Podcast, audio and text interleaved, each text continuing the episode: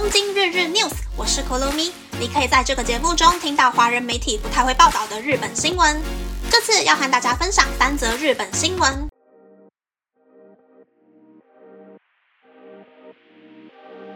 第一则新闻是，这个姿势很危险，可能会造成别人受伤的拿雨伞方法。眼科医生 Yoshiuki 常常在自己的 YouTube 频道分享眼部护理的相关资讯，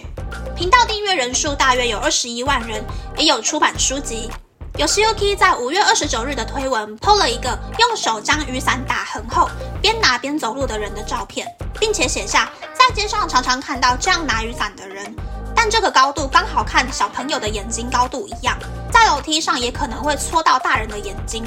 现在已经进入梅雨季节了，习惯用这个方式拿雨伞的人，会让周遭的人每天都陷入危险之中。麻烦从今天开始停止这样的行为。这则推文在五月三十一日的中午前获得超过一百七十万的观看次数，引发了强烈关注。留言区很多人说，在手扶梯上差点被摆动的伞碰到眼睛，真的请停止这样的行为。我曾经被击中膝盖，非常痛。之前有人爬楼梯的时候，因为这样差点就要失明，真的很可怕。也拜托，真的不要把伞横放在公事包上拿着走路。在东京都生活文化局消费生活部二零一三年的调查中，有百分之四十二的人曾经遇过因为雨伞而感到危险或是受伤的经验。有 C U K 在接受媒体采访时表示，雨伞可能会造成眼角膜受伤，水晶体和视网膜受伤也会影响视力。如果眼球破裂的话，就有可能会失明。拿着雨伞的时候，请握住把手，尽量让雨伞与地面垂直。走路的时候也尽量不要让雨伞晃动。第二则新闻是，日本政府正在严拟要改掉电商平台上送料无料的写法。日本政府在五月二日公布的物流业界二零二四问题政策方案，提到了要检讨电商平台上送料无料，也就是免运的写法。全日本卡车协会利用网络广告等方式强调，免运并不代表真的不用花钱。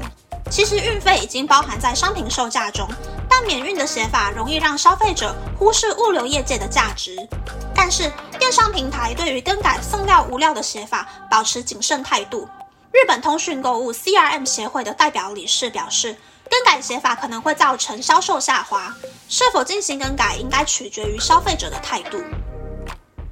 第三则新闻是夏普推特小编 Po 文探讨日本企业经营社群网站的盲点。企业利用指派年轻的员工经营社群软体，并宣传产品增加粉丝的手法并不罕见。但超受欢迎的企业账号夏普在五月底发了一篇引起讨论的推文，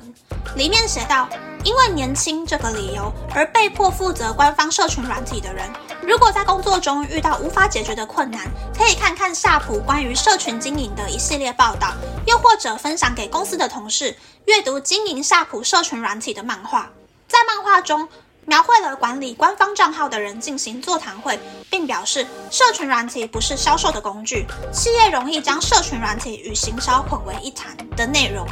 夏普小编还说，最近陆续收到许多员工询问开设社群软体的问题，就转发了以前相关的推文。这个推文既是对年轻员工负责社群软体的应援文，也是给其他员工的信息。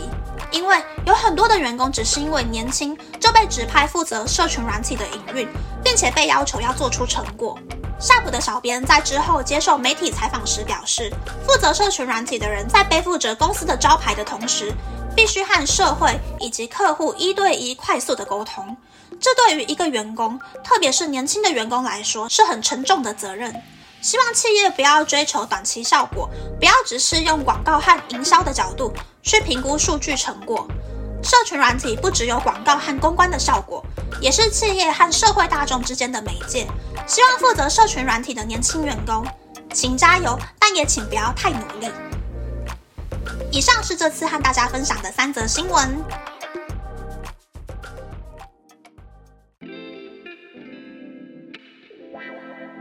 第一则新闻是雨伞其实很危险的新闻。我发现电车通勤族好像都蛮有同理心的，拿雨伞的时候都会很注意安全，以及不要让雨水沾到别人身上。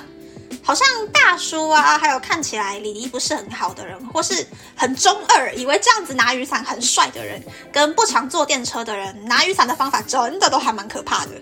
我在车站里面遇到这种人的话，会故意电梯往后站两阶，或者是放慢脚步拉开距离，以免自己去受伤啊什么的。如果平常习惯开车或是骑车的朋友，下一次在室内拿湿湿的雨伞的时候，可以确认一下自己拿雨伞的角度危不危险。如果很危险的话呢，麻烦请改成比较安全的角度哟。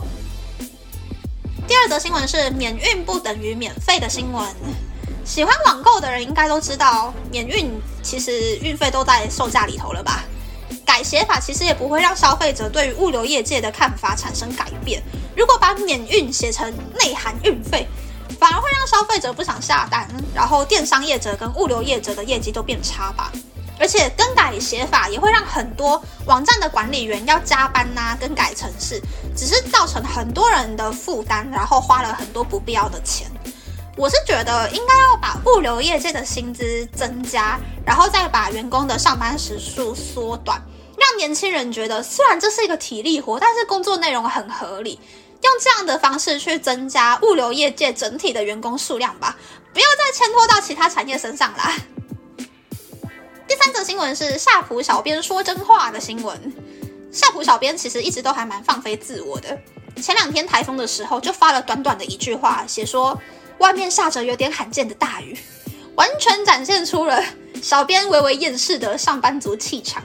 以前在推特上跟其他官方账号的互动，也因为太好玩了，还被画成一本漫画，叫做《夏普先生与塔尼塔小弟》。是真的有做到宣传产品，然后和大众保持固定交流的一个官方账号，非常的好玩。大家有兴趣的话，可以去追踪夏普的日本推特账号，时不时就会发一些 还蛮好玩的东西。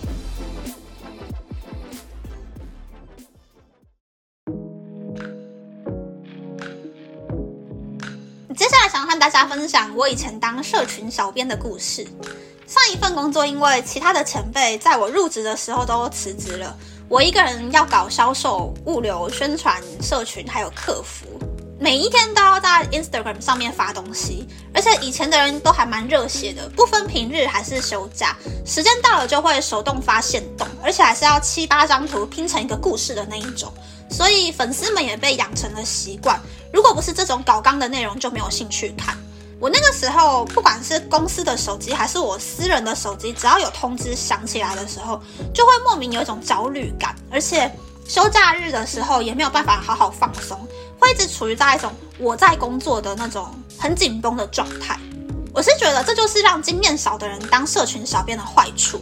公司逼小编要做出成果，热血或是没脑袋的小编就会去燃烧生命。不分日夜去发文，但是内容很容易就会偏离公司的理念或是品牌的形象，慢慢的变成以小编为主的账号，多发几个产品宣传，触及人数就会下降。然后如果只要小编离职或是换单位，新的小编开始 po 文的时候，就会疯狂的掉粉丝，账号就没有办法发挥真正的用处，达到培养公司粉丝的效果。而且最重要的事情是。其实是要公司内部各个部门的人去跟小编说明，说想要让社群软体的粉丝认识公司或是产品的哪一些部分，小编再去和其他负责宣传的员工们决定每一个平台的主视觉、标语、客群、官方账号的发文频率等等，才能够让这个账号成为公司的宣传平台兼与社会大众交流的平台。这也是许多中小企业的长官们不会去花时间学习和理解的部分，到头来做一个社群账号，只是累死员工而已。那么，那么这次的分享就到这边，不知道大家喜不喜欢这样的节目呢？其实我刚刚在写这些稿子之前呢，一直在听，喂哟喂哟喂，现在整个脑袋都非常的爆炸呢。欢迎大家留言和我分享你的想法。喜欢这个节目的朋友，可以在 Apple、Spotify、Google、s o n KKBox、My Music、First Story、Mr. Box 等 Podcast 平台和 YouTube 订阅《东京日日 News》，或是在 s o n 想要赞助这个节目，然后追踪《东京日日 News》的 Instagram 看今天的延伸内容哦。拜拜。